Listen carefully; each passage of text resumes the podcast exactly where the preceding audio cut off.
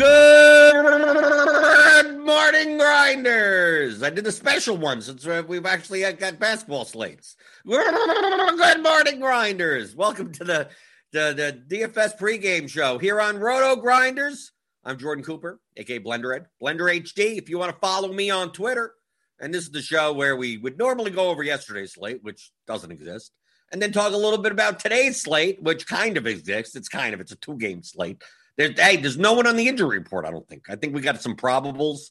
I, I think we may, we may be fine today.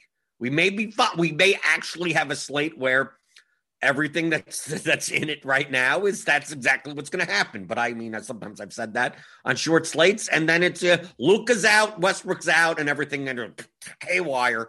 It's the, it's been the All Star break. Who needs to sit for load management anymore? I don't know, but maybe maybe it happens. Someone gets a headache. Who knows? Who knows? Paul George got dizzy because he drank too much caffeine or something. Who knows if that's true? But uh, but you never know what's going to happen. But I'm always here every day answering your strategy questions, no matter what. Right? We've been we've been having fun. We've been having fun with Eli behind the scenes. He's, he's been producing the show for the past couple of days. So give him a thumbs up for that. Don't do it for don't do it for the, the apple juice. Who cares about the apple juice today?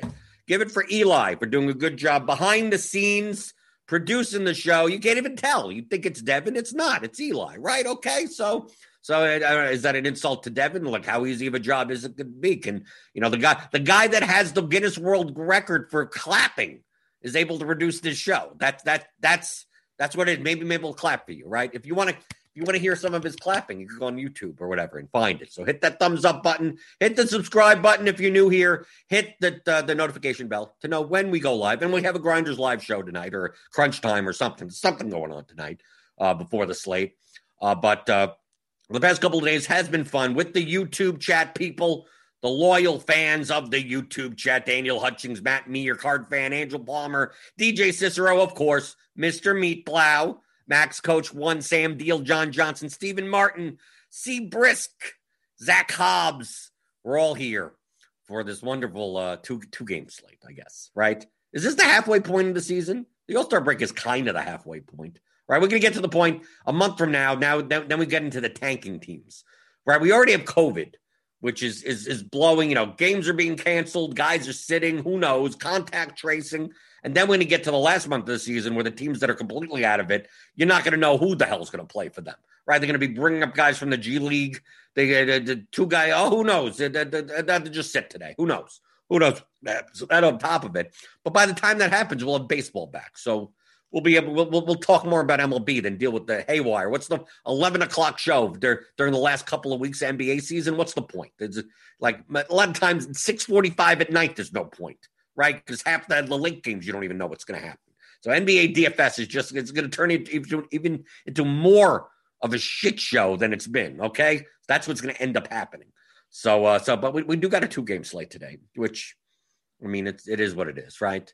Uh, the main thing on a two game slate, you, you have to know if you're playing large field GPPs, is uniqueness, right? Don't be duped, right? If you can, or be duped less, because it's uh, you don't have many options right? I think that the chalk is going to be some type of uh, Wizards Mavs combination because all those Spurs guys are like are, are available now, right?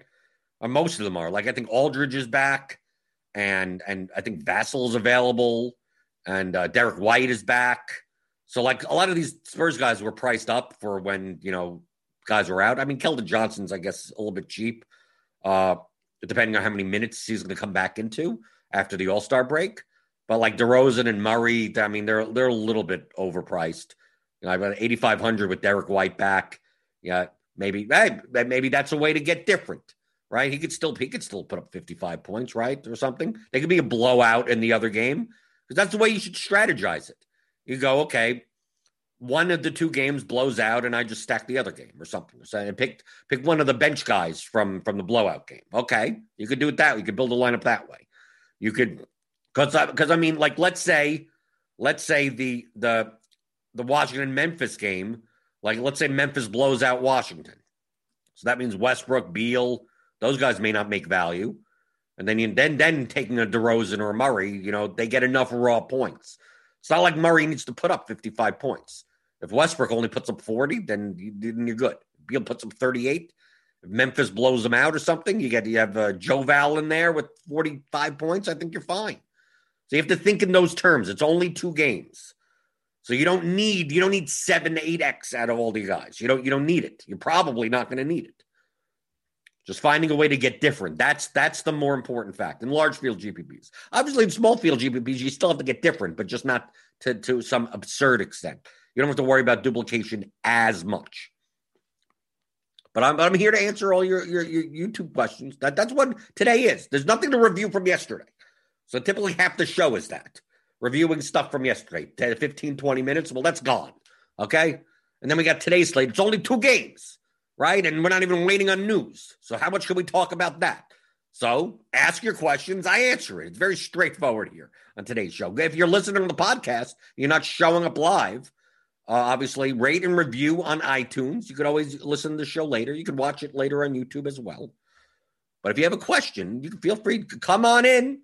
11 o'clock in the morning Eastern ask your strategy questions. The most most of them are smart questions on this show. Most of them, right? There aren't any stupid questions, only stupid people. So so don't worry about it. But you could always you could always email me questions also. Questions at theoryofdfs.com if you want. I do I answer all my email. For the most part. For the most part. Sometimes sometimes it takes me a week. Sometimes I go then do it in bulk or whatever. So you'll you'll get a response at some point. Okay. Chandler Cannon asks, uh, in my Theory of DFS podcast, you said you played big GPPs, but now you say smaller GPPs. Wondering what your personal reasoning was for that. Well, I, have explained it in the beginning of the season. Like the ed, the biggest edge is in large field GPPs.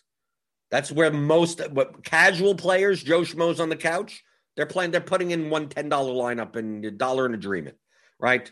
You look at the bottom fifteen to twenty percent of lineups in those big GPPs, they're garbage. They're garbage lineups. They're, they're garbage lineups either they're just plain ass garbage. I mean, just someone's rostering an injured player, you know, that type of thing.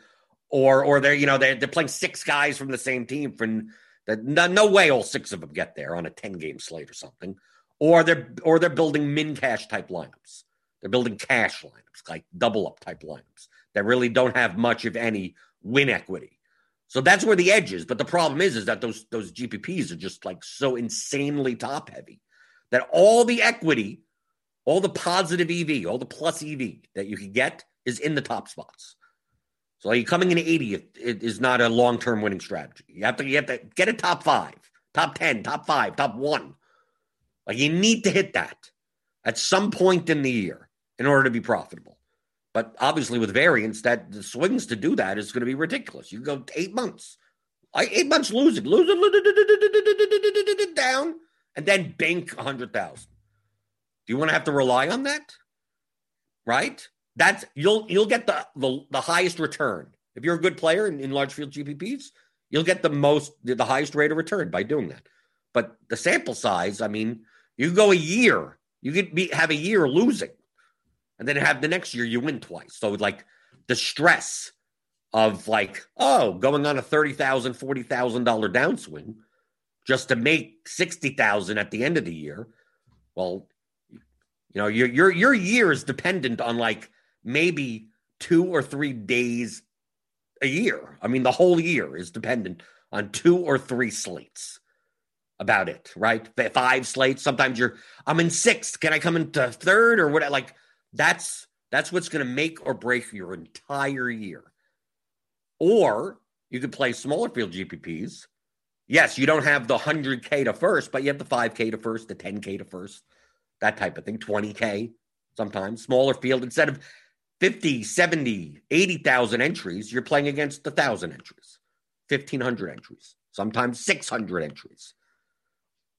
You don't have that, obviously, better competition in, in those contests. You're going to get less you know, crappy lineups, but the swings may be much lower. But all I care about is that what happens at the end of the year. What's what's what happens for that one year period, and which that in and of itself is arbitrary.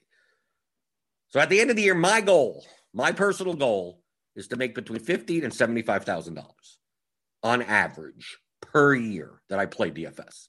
So if I can make fifty if I can make fifty thousand dollars do I make it all on one shot playing large field GPPs? Or can I make that steady More more so. I mean, there's going to be dips. There's going to be gaps and dips and valleys. But can I make it less so I don't have to rely on, you know, playing 80 entries into the large field contest and you know, eight hundred dollars turns into four hundred dollars. Eight hundred dollars turns into six hundred dollars. Eight hundred dollars turns into seven fifty, and eight hundred turns into nine thirty. Eight hundred, and they're just constantly doing that, and you're bleeding money away. and then bink, and then you know, eight hundred turns into fifteen thousand. Eight hundred turns into a hundred thousand. Hopefully, do I want to do that at the end of the year? How much money do I have then? Or do I make it more consistent? And if I end up with the same amount of money at the end, why wouldn't I rather just do it that way? Who cares about the large field GPPs? Even though there is more edge in there, to realize that edge is gonna it's gonna be a journey. It's gonna be it's been successful for me for five years. But going forward, I'm like, well, what happens if I just didn't play large field GPPs and I played small field GPPs and more cash volume?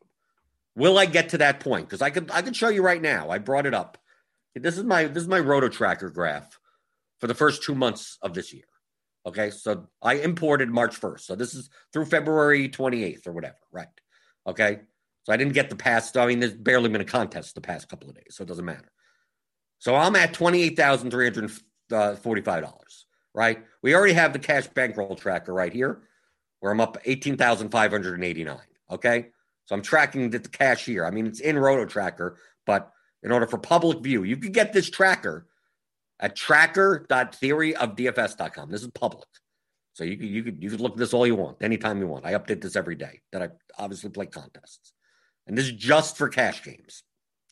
But overall, it's like like yes, uh, in in basketball I had a 5k finish, I had an 8k finish, and in in soccer I had a 10k finish over the pat this past 2 month period. But like like right now, I'm at uh, you know twenty eight thousand or so over two months. It's been a good two months. Okay, so then can I can I expect fourteen thousand dollars a month? No, but still, if my goal at the end of the year, at the end of the year, which we're going to still have the baseball season, we're going to still have the, the next football season, and everything in between, can I get fifty to seventy five thousand dollars? So based on just the first two months, like it seems like instead of wild swings and trying to bank large field GPPs, this may be more sustainable. This may be less stress. Because looking at my all time, like my all time right here, my all time is uh, 394,775 bucks. But you see, look at this dip. I mean, I had to dig myself out of a nearly 30 $35,000 downswing and then now I'm back. I mean, like I, it's like it's like waiting for the stock market to recover, right? I'm still in the same index funds, and I'm just I gotta wait. I gotta wait a year for that that sucker to come back. But that's because you, when you're playing large field GPPs, you're going to get these types of graphs where you're going to get low bleed, bleed, bleed, bleed, bleed, bleed, bink, right? I got two binks in short succession back in 2018. But look, down, down, down, down, down, down, down. Then it comes bink and then bink and then bink and then down and then bink, down and then bink, you know, and it progressively goes up like that. But look at these periods of like, like just nothing. Like it's just up and down, up and down, up and down, up and down, waiting, just trying to survive for the first place finishes or the top five finishes. Like you could go a long time. But playing the small field contest, the time in between may not be as much, but that obviously the return isn't going to be as much. So that's why I switched over. I said, let me let me try this. Doesn't mean I'm going to completely not play large field GPPs anymore. I may do so more in baseball than in basketball. But let me let me see that. My my goal. I mean, I, I think it's a reasonable way to think about it, is that how do I make the most amount of money for the least amount of time and least amount of stress, least at least lowest variance, least amount of swings. Maybe, maybe my expected return playing large field GPPs over the course on average in a year could be ninety thousand dollars, but it will be swings of like ridiculousness and a lot of like stagnation for three months of just like slowly bleeding away. Or I could do it this way and make seventy thousand. So yeah, yeah, I'm giving I'm giving up some expectation, but like I'm not sweating a thirty thousand dollar downswing because it's likely not going to happen. right? My downswings are going to be lower. They're going to be shorter. My upswings are going to be shorter also. But as long as I'm trending forward and going up, that's all that matters. Can I make it in cash games and small field GPPs and end up at the year with the same amount of money? To me, to, to me, that that's that's prudent. Now, if your goal is to make a half a million dollars or something, yeah, yeah, then, you're gonna have to take on a lot more risk. I'm I'm a nit, okay. I mean, I pl- I play in a way. I mean, it's not like I'm a nit when it comes to building lineups for GPPs. I have no problem taking hey, it's a hundred dollar lineup and that's my strategy. It's risky, and either I win first or I win last. I that's not that's not what being a nit is. That's how you should be playing GPPs. But being a nit with your bankroll, being a nit with how much you risk in order to get that return. And I probably have left money on the table. This graph probably probably if I was much more aggressive, I pro- I could have easily I could I could be easily leaving a half a million dollars on the table. But of course, that risking that, you know, that the expectation could have been rerun bad and now you're broke. So you have to weigh those two, two things together. So that that's my attitude. I'm not. I'm not. I'm not. I'm, you know me. If you if you if you watch my stuff, you listen to my content, you get the course, theoryofdfs.com, how to think like a professional DFS player. Theoryofdfs.com. Like I, I talk in terms of like this is realistic returns, not how to make a million dollars playing DFS. How to be profitable. I think that's that should be the goal. Not many people are profitable playing DFS lifetime, long term. Very small percentage.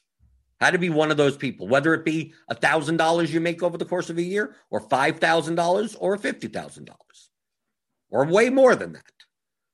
To me, that sh- that should be your first goal. And if it involves being being frugal, you know, doing some of the boring stuff well, then that's what it is. It's not all fun and games. I consider this to be fun, but I, I mean, maybe I'm screwed up in the head. I like figuring out how could I get an extra half a percent ROI here, and how do I get a little edge over there. Those types of things, because at my volume, it makes a difference. You know, if I'm playing four thousand dollars in a night, you know, an extra extra one percent returns is forty bucks.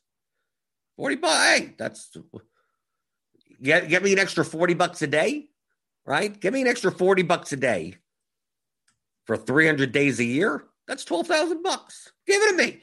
I'll take it. If that's if all I need to do is, you know, find the edges a little here, a little optimize there and make sure my process and game selection and everything is good and I get an extra $12,000 for doing it, I'm going to do it. Why wouldn't I? Oh, it's not fun doing it that way. Well, that's why I find it fun making an extra $12,000. that that's just me. If you're on the same wavelength as me, we'll get along. But if you're like, I want to have fun watch the games and you know, sweat something and it, like I'm I'm not that person. I'm not even to watch the two games tonight. I've, I've, I've no, no care in the world to watch basketball, right? That, but that's just me. But that's the reasoning behind it. But I think most people that watch my stuff are on the same page. They get it. They get it. That, that's that's that's what that's what I teach. That's what I preach. That's what I I I, I walk the talk. I talk the walk. I do. I eat. I eat my own dog food. I show everything transparently. This is what I do. Let's see. Joe Stroop asks on a two game slate, would you have exposure to every player? It's always some weird guy who goes off at like 2% ownership. I mean, you could build good lineups. Who cares about the exposure? Build lineups that have a high enough projection and low enough ownership. They just happen to have uh, Raul Neto in it, then so be it. Am I likely to play guys that are, are, are projected to play only like six minutes? Probably not. But they also project low. So I mean, like, like when when when when a player is project, is is three thousand and projected for five points, unlikely to be in a good lineup to begin with. There's no reason why you can't play. You know, guys that are getting twenty minutes. 15 minutes. Tyus Jones, 3,100. Who do you, he could be, he could end up in the winning lineup. Who knows? Care more about the, what the lineup looks like, not exposures. Exposures are just a byproduct of your diversification. They're not part of your strategy. Build a good lineup.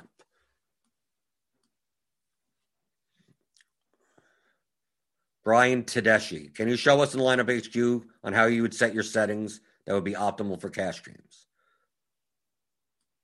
Well, the settings for cash is here. This is, I'll show you. You see these projections? These are the 4:59 a.m. projections. Are we gonna get? Is there any updates this morning? Did they wake up this morning yet? Any manual updates? Let's see. For no, 4:59. Okay, I'll show you in lineup HQ how I make my cash line. Okay. You want to look at my settings? My settings don't even matter, so it doesn't. Whatever. It doesn't set it to default. Who cares? None of these. None of for cash games, none of this matters, right? So here's my settings. So who cares? Re- reset them all. Right? Here's my player groups. Nothing. Right? I got nothing. I got nothing. It's just nothing. Here's the here's my cash line. There you go. You see it. There you go. Westbrook, Beal, Avdija, Clark, Wagner, Doncic, Richardson, Lopez. It's the highest median lineup based on our projections. Currently, as of whatever, five in the five in the morning. It'll change. They'll make the adjustments. There you go. I'm just all I'm looking for is the highest median lineup. There you go. Done. Give it to me. Cash game's over. We're done. That's it. Done. I know, and it sounds stupid, but that's that's what it is. Your goal is to make the highest median lineup. To finish 50, 55th percentile in your contest. Double ups, head to heads, that type of stuff. There you go. Done. Now, for GPPs, it depends on what lineups you want to make. Right? If I go in and just make 20 lineups with no default or whatever, I'm just going to get the top 20 optimals, right? 49K, whatever. I can set this even lower. Who cares? This is just going to get me the 20 top opt. You're going to see the lineup that was just there, right? Right? 257.60. Right there. And what's the next one? 257.26. 256.95, 256.68. You're getting tons of Memphis, Washington, based on our projections, and some Dallas. Not much Spurs. Right? You know, I don't even know if you get any. Get any a Keldon Johnson, two lineups. Right? You get a bunch of this. Now, if you just play these 20 lineups, like these these are probably not good large field GPP lineups. These are more like cash lineups. Now, on a two game slate, the negative correlation you're going to have to kind of don't care as much about because there's only so many choices. Can Bradley Beal and Russell Westbrook both get there? Well, how many points do they need on a two game slate? You don't need them both to get 70 points. It's only two games. So you kind of have to throw some of the negative correlation stuff out the window a little. So you go here. It's like, okay, well, you could play these lineups, but I don't consider them to be good lineups because these are going to be heavily duplicated if the if the projections are good. I mean, this is as of five in the morning. I mean, this who knows what's going to look like when they make manual adjustments. Our our, our projections team. But this is if, if you only have like one unique player from each from each uh, between lineups. Do you want to have that little diversification between your lineups? Who knows? That's up to you. But let's say you're like, okay, well, I don't want to play Westbrook and Beal together. Okay, let's say let's say you don't want to. So you go into the groups and you say, I don't want to build any lineups with Westbrook and Beal together. Maybe I don't want to build any lineups with uh, with uh, Murray and DeRozan together. DeRozan together, right? Maybe we don't want uh, two centers from the same team. We don't want Lopez and, and Wagner together or something like that. We don't want that together. We take a look and it's like a lot of lineups are going to be, we don't have ownership, but I'm saying a lot of lineups are going to be Luka plus Westbrook or Beal, like that type of lineup, and Joe Val probably at the center. So I'm visualizing what the popular lineups are looking like. Now I could make it that I I don't play like Luka and Russ Westbrook together. That's a blunt way of saying I don't want my lineups to look like that. But let's say we set a little bit of diversification so we get two per. We don't touch anything else. We're going to do everything with exposures to get the lineups that we want. I'm, I'm using the we in quotations. So we already have some of that. Maybe we don't want to play Luka and, and, and Porzingis together. Maybe we don't do that. You could choose to if you want. I'm just I'm just giving some parameters. Porzingis. So basically, I mean, based on our projections, the Spurs guys are going to come in the lowest owned. So obviously, for a large field GPP, I have to think in terms of I'm going to probably be over the field on Spurs. Right. So build 20 lineups like this. Let's see. Let's see what happens. Right. We get a we can still get 100. percent We get 100 percent Luka. Okay. But he's probably going to be the most popular guy, right? In the small, well, he's point guard here, small forward on FanDuel now. So let's say we, I'm going to cut that down to 50%. I'm going to cut, you know, we're, we're still going to be playing Spurs, right? Spur, we're playing Spurs for leverage, possibly. Like that's one way to go. So let's say instead we'll, we'll cut him, Luka, to 50%. But let's make it we go to the Spurs. They don't project well. I mean, look at this. They don't project well. Murray, DeRozan, White, Keldon Johnson. That's probably the. I mean, you could play any of these other guys, but let's just take these four guys. Maybe we don't pl- want to play White in that group either, right? We don't mind Keldon Johnson, but let's say in this player group that we have with uh, DeRozan and Murray, maybe we, we don't want to play White. They kind of share the same backcourt. So we're only playing one of these guys. Keldon Johnson, we don't mind. Okay. Now, if we're going to play, a lot of people may play Luka lineups without Spurs in them. So maybe we want, we want to force that. We want to force a little, we want to force leverage by pairing Luka. So I take the conditional player, Luka, and I add those four Spurs players DeRozan, Murray, White, and Keldon Johnson. And I put minimum one, maximum two. Now we already have a group that says you can't play more than one of these the 3D guys. So if there's going to be two in there, it's going to be one of these guys and then Keldon Johnson. So it's not going to be a, a DeRozan Murray lineup or DeRozan White lineup or a Murray White lineup, right? But in every Luka lineup, I'm putting a spur in my lineup because a lot of the lineups, as of right now, I would think, are going to have Luka without any Spurs in them. But obviously, if Luka gets a ceiling, that means the game probably ended up being somewhat close, right? Close enough. Luka gets 60 points, probably the Spurs made it competitive. So let's let's roster some Spurs. So now we're going to do this. Now we'll build 20 lineups now. Now we have no ownership here to compare it to. But we look here Luka's in 50% of the lineups, just so I could get we get a ton of Jonas Valanciunas. So now we have some different lineups. We have Clark and Valanciunas. Maybe we want to split him up. Right, but here we go. Luka plus Keldon. Luka plus Derrick White. Luka plus Keldon. Derrick White, Luka. We get a lot of a lot of at least one spur in these Luka lineups. We're still getting a lot, a lot of Memphis. A lot of Memphis. Maybe we don't want to play Morant, Melton, Brooks together. Maybe we don't want to play guys from this and Winslow, maybe. So we do that. So let's say we go into player groups. We say maybe we don't want to play Clark, Clark and Valanciunas together, maybe. Maybe we go in and we we don't want to play Morant plus Melton plus Winslow. Like something like this plus Brooks, maybe, maybe, maybe. I don't know. I don't know if that matters. We don't. We play at most one of these guys. So now we can build twenty more lineups, right? Now we're starting to get away from that median, you know, that two fifty seven. But these are still decent lineups. Now we're playing Hardaway, Luka, Richardson, Hart. Maybe we don't want to do that. Maybe we don't want to play Richardson and Hardaway together. They kind of come in and out for each other. I mean, it's, it's they're all viable on a two game slate let's just say, let's say we're doing do Richardson and Hardaway. Maybe Brunson. We throw Brunson into that group as well. Or do we? Should we throw Brunson? Yeah, maybe. Okay, we throw that in. Let's take a look at the lineups. 255. Like now, now we're now we're now we're talking a little bit. Right? We get Brooks, Valanciunas.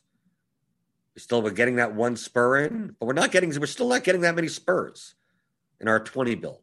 We're getting a lot of Valanciunas because like center is like garbage, right? Who's I mean, who's at center today? I mean, just garbage. I mean, Porzingis, I guess, Clark, Hachimura. I mean, just poorly projected players outside of Joe Val. But that'll also make him popular. So maybe I want to cut down on that. So I'm just going to put on 50% there. I take a look at, you know, so okay, we got a bunch of Keldon Johnson. So now that we're not we're only getting 50% Jonas. I'm assuming other centers are going to start coming up. Wagner's going to come up, right? So maybe I cap him. So I don't get as much of him. I, I cap Rui, I cap Lopez, just just so that no one is like hundred percent. Just we have more diverse lineups. 50, Porzingis 50, Clark 50, whatever. Anyone else that's center eligible here? No. Let's build 20 lineups again. Okay. Again, a lot of Josh Richardson, Russell Westbrook, Beal Wagner. I don't mind that. Right. So we're still where are the Spurs? We're still not we're still not getting that much Spurs. We're still DeRozan's gone. He just said goodbye. So maybe we force some DeRozan in. And I also have to consider making the groups the opposite way. Of making if DeRozan's in the lineup, make sure Luka or Richardson or Hardaway or someone from the from the Mavericks is on the other side. So I'm doing this. So maybe I go to DeRozan and I force him in like at, least at 10 per what two lineups? Let's force him into what 20%. So out of 20 lineups, it's four lineups. So I'm forcing him in, right? I'm going to force Murray in, not lock him in. Force him into 20%. Make sure Derrick White, just get all these spurs like that. Maybe cap Richard, cap all these guys at 50%. Just for the, not saying you would. I mean, you could. You could play all the Western Russell Westbrook you want. I just want to see a diff. I just want to see as many diverse lineups as possible. So you do that, build 20 lineups or 100 or whatever, whatever the number is. Are we're getting Avdija and Beal. Maybe, okay, we forgot to do that. Get, get rid of that. Maybe Beal will be half as owned as Westbrook. maybe Beal outscores Westbrook. Maybe you do something like that. And you could always name these builds. You could you could pill out lineups if you want. You could also delete like oh, all the other builds that were there. Now we got a ton of Keldon Johnson, Derrick White, Murray. Still got one lineup with Tyus Jones in it, just in case. You never know.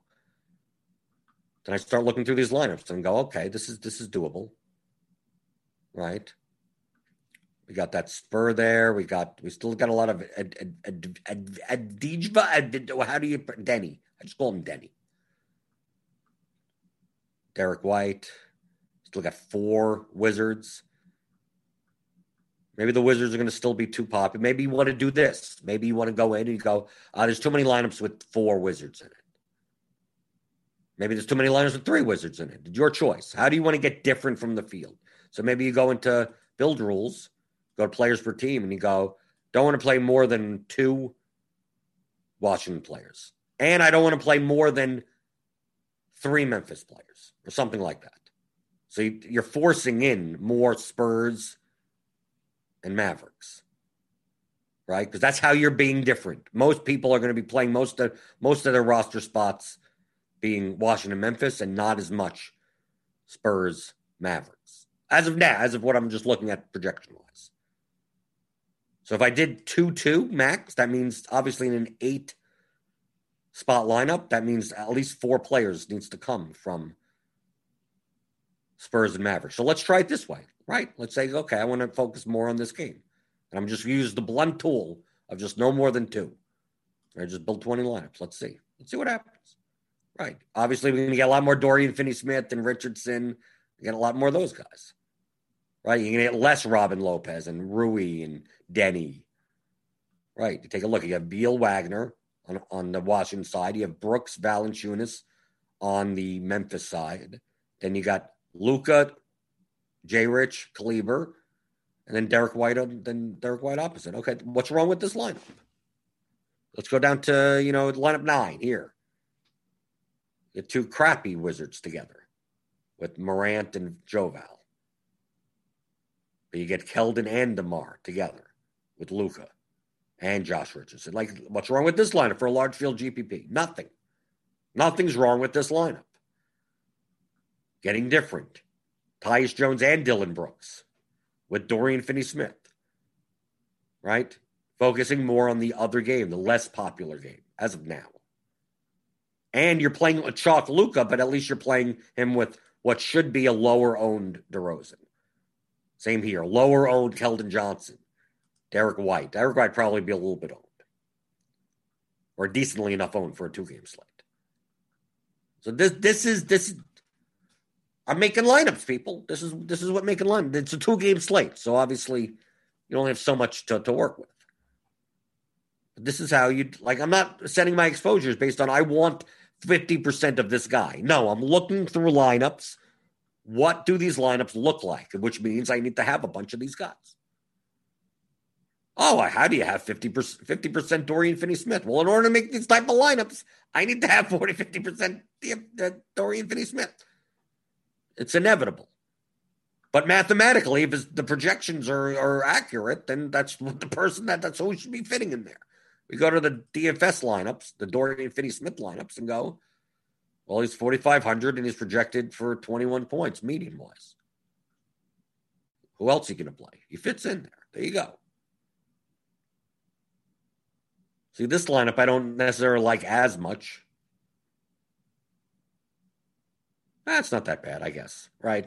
I was just trying to think. It seemed like there were too many Mavericks in there, but it's fine. To me, this is making lineups. Am I, did, did I did I talk about like who's going to smash today? No, I have no idea. I, that, that's what the numbers are here for. I don't care. Just what whatever the numbers say, the numbers are. That's it. How do I now? How do I build lineups based on that? That are that are going to be different, yet still projected well. Because remember, the the optimal lineup, right? We'll bring it up right here because you could do that in the sidebar. Is two fifty seven point six. The 20 lineups that I made right now are 255.3, which is like just 2.3 points lower. And even the 20th lineup I made is 244.1. 244.1 is uh, like healthily, like 13 points under. Like you large the large luck box field. Okay. Start throwing this lineup in. 13 points on a two game slate. You're, you're fine large field wise. Small field wise, maybe you're you're looking more towards the upper end. You know, the 250 to 254 type of range.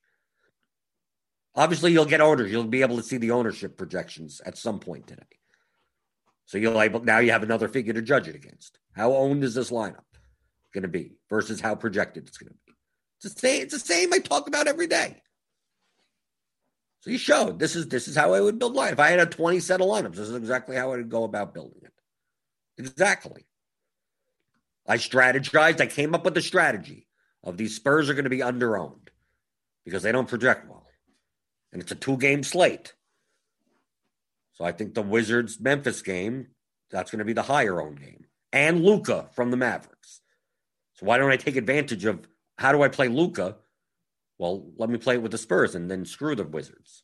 Screw Morant. Screw Joe Val. How many lineups? How, can I build good enough lineups like that? And I can. So I'm going to build lineups like that. Doesn't mean you can't play. You could play a, a game stack of the watch. Do you can play the other way? Play the Grizzlies Wizards game as a stack. Play seven guys from that game, and then fade Luka and just play some scrub from you could play. You could play a Spur. You could play. You know, any. You could play Kleber, and that's the only guy that you have. And as long as Kleber gets twenty points, you're good. And then you fade Luka. Like you could do it that way. We could have. I could have just easily done the other way around and said, "Screw the Spurs. Screw Luka. How many ways can I stack the Wizards Memphis game? And am I going to get enough of an ownership discount to do so versus the projection? Could have done it that way. My natural inclination was at a 14, it's a four team slate. And the Spurs are going to be the lowest owned out of the bunch. So maybe they get there. Let me do it that way. That's what you should be thinking about.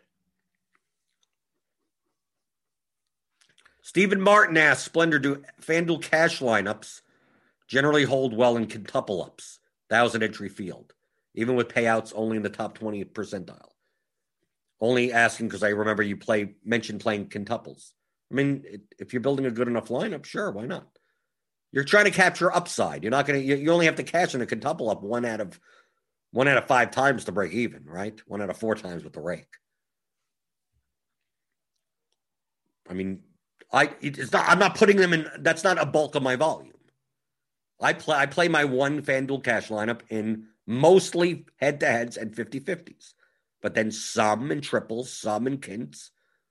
So if it does score towards the top end of a double up, I'm not just doubling my money because I'm also in triple ups and quints. So I'm getting three X's and five X's up there also. But if I play $2,000 of volume on FanDuel for that one cash lineup, I'm not playing 500 of it in double ups, right? I'm playing like a thousand of it in head to heads, 800 to a thousand in head to heads. I'm playing five to 600 and 50 50s, 200 in double ups, and then like the last hundred are the double ups and stuff. A single entry GPP at $25 single entry GPP. So like 5% of the volume. I mean, that's why I show on my, well, that's my email. That's why I show. That's why I put the tilde there because it's just approximate. I try to get around 60% head to heads, 35% double ups, 50 50s, and 5% triple ups or above. So if I'm playing like today, if I play $3,800 worth of volume, like that'll be like 170 bucks in like some upside type of contests. 170 bucks out of 3,800. So like the other 3,600 is still in mostly head to heads, tr- double up stuff like that. But if I do score well, if that lineup does score well, at least I get some upside there. And I'm only putting only a portion of my volume towards it. I think that's perfectly fine. Going through the YouTube chat.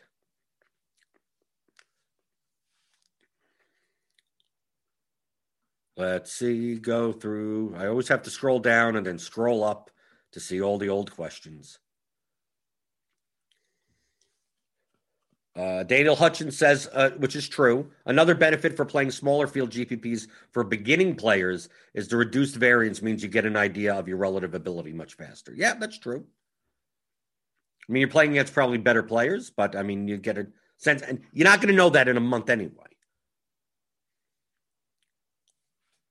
Let's see. People are asking if I'm playing less tonight since it's only two games. Yeah, because the variance is going to be stupid. Am I going to play thirty eight hundred dollars? Probably not. Probably twenty five hundred. I don't even know if I'm going to play on Yahoo tonight. I didn't enter anything on Yahoo. I, I may just play FanDuel and and DraftKings. Okay. Uh, do do do do do. People are talking poker, right? Because Alex is here. Alex, I got to get you on uh, Theory of DFS podcast some point soon. I'll, I'll DM you, whatever. I don't know why I have to say that live on a, a show, whatever. People talking about poker. Doesn't matter. Who cares?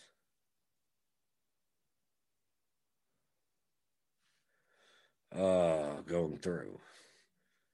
Max Koch asks, can you explain how the ceiling consistency tool relates to smash percentage and lineup HQ? For example, Tyus Jones consistently crushes in that tool. However, the smash percentage is zero. Uh, yeah, the ceiling consistency tool is is descriptive, not predictive. That's what that one of the big things when you look at stats is having is knowing what's descriptive and what's predictive. Most a lot of stats that get thrown around in any sport are very descriptive. They describe the past, but they can't predict the future. So his ceiling consistency, uh, his consistency in the past 40 games is X. Well, that doesn't show. Well, what happens if his minutes change today? What happens if a guy's out today? What is going to happen today? What does it matter what happened in the past 40 games? Well, oh, his ceiling is 50 points. Yeah, when Morant's out and when everyone in the backcourt is out. Sure. Well, what does that matter if he's getting 15 minutes today? Doesn't matter. The projections that you're looking at in lineup HQ are the the all the variables for just today's game. Now he does have a prior. He does. All these players do have rates and usages and everything from a prior that regress over time. But if you're taking a sample size from, it's like, oh, in these 40 games he did X. Like, what does that have to do with today? Who cares about the ceiling consistency of descriptive results? What are the variables that are at factor today? And then you simulate that out. And that's where you get the range of outcomes for today. You don't have to describe the past. The past is the past. Who cares about it? So that's the difference. So that's why, like I always say, even the correlation matrix for NBA. Like those are like, yeah, one guy's points is related to another guy's points. You're right. Okay, great. That's for the median. For like, okay, they're they're correlated by by you know 0.08. It's like okay, but that doesn't mean can they hit their ceilings together? No, that's not what that tool is telling you. The correlation matrix tool that we have, that, that's not going to tell you who can hit their ceiling at the same time. The better way of lo- looking at that is to backload and back test all those times and see which, you know, when one player hit 7x, did it, uh, what other players hit 7x? But even then, you're going to get into sample size problems because you're going to have some games where two guys didn't play together or another guy was out or they only ran a seven man rotation. So like, like even that is is is questionable. A lot of that is going to be noisy. But the, the, the correlation tool is just going to show you whose points are more. If you looked on that graph, you know, from an, an our perspective, whose lines are closer to each other. But the winner GPP, like okay, these two when these this guy gets gets five x, this other guy gets five x, so they're correlated to one another right? When this guy gets five and a half X, this guy gets five and a half X. But when this guy gets seven X, the other guy gets four X. So who cares that they're they're they're more correlated in that median range? When in GPPs you care about like you need one of them to go for 10x or whatever, which means the other guy probably doesn't. Yet when they they both go for 5x that very fairly frequently.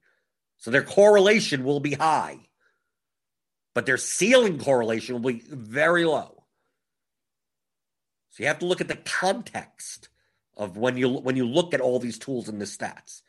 What is useful for DFS? When you're looking for for positive and negative correlation, I'm looking for for for 80th percentile results. Two guys that are correlated at the 50th percentile, what, what does that get me in GPPs? Nothing. Great. They both don't have a, a flame emoji. Well, thanks. Now, when one guy has a flame emoji, does the other guy have a flame emoji? That that's the only that's the only thing I care about, and that that tool is not going to tell you that. So that's that's the difference.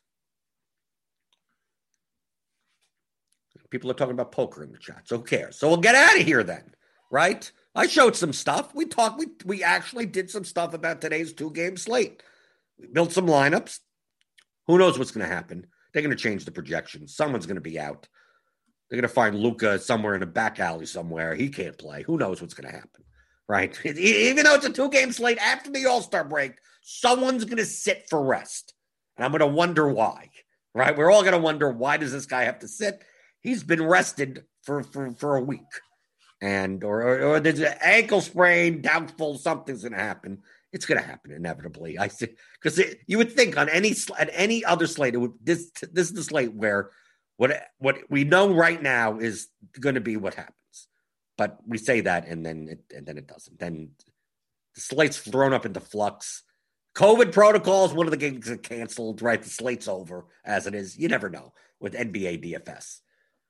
But that's why I'm here. That's why I'm here every day, every day, every weekday, not the weekends. I have to take I have to take some time off, answering your questions going over some slates. We'll we'll talk. We'll see what the exposures are to, tomorrow on uh, for for for this because that's what I now I get could actually review a slate. And we're still like we're like three weeks away from MLB. Can we make it? Can we make it three weeks to MLB before I go insane with all the NBA news? It's late swap and everything. I want I want to be able to just at like seven o'clock be done. Be like, okay, now I can just sit on the couch. Maybe I turn on a baseball game. Maybe. I don't have to worry about like keeping up and swapping and everything until 10 o'clock. I can't wait. But I'll be here guiding you the whole way through, answering your strategy questions, uh, keeping the apple juice cold. Hit that thumbs up button. Give me the thummy thumbs on your way out the door. We got Grinders Live slash crunch time slash something, something, something 7 7 o'clock. Maybe a free crunch time. It may be free today. I don't know. I didn't look at the schedule. There's something coming up later to before lock for the NBA slate tonight. Uh, but uh, but I'll see you tomorrow. on another edition of the DFS pregame show here on rotogrinders.com.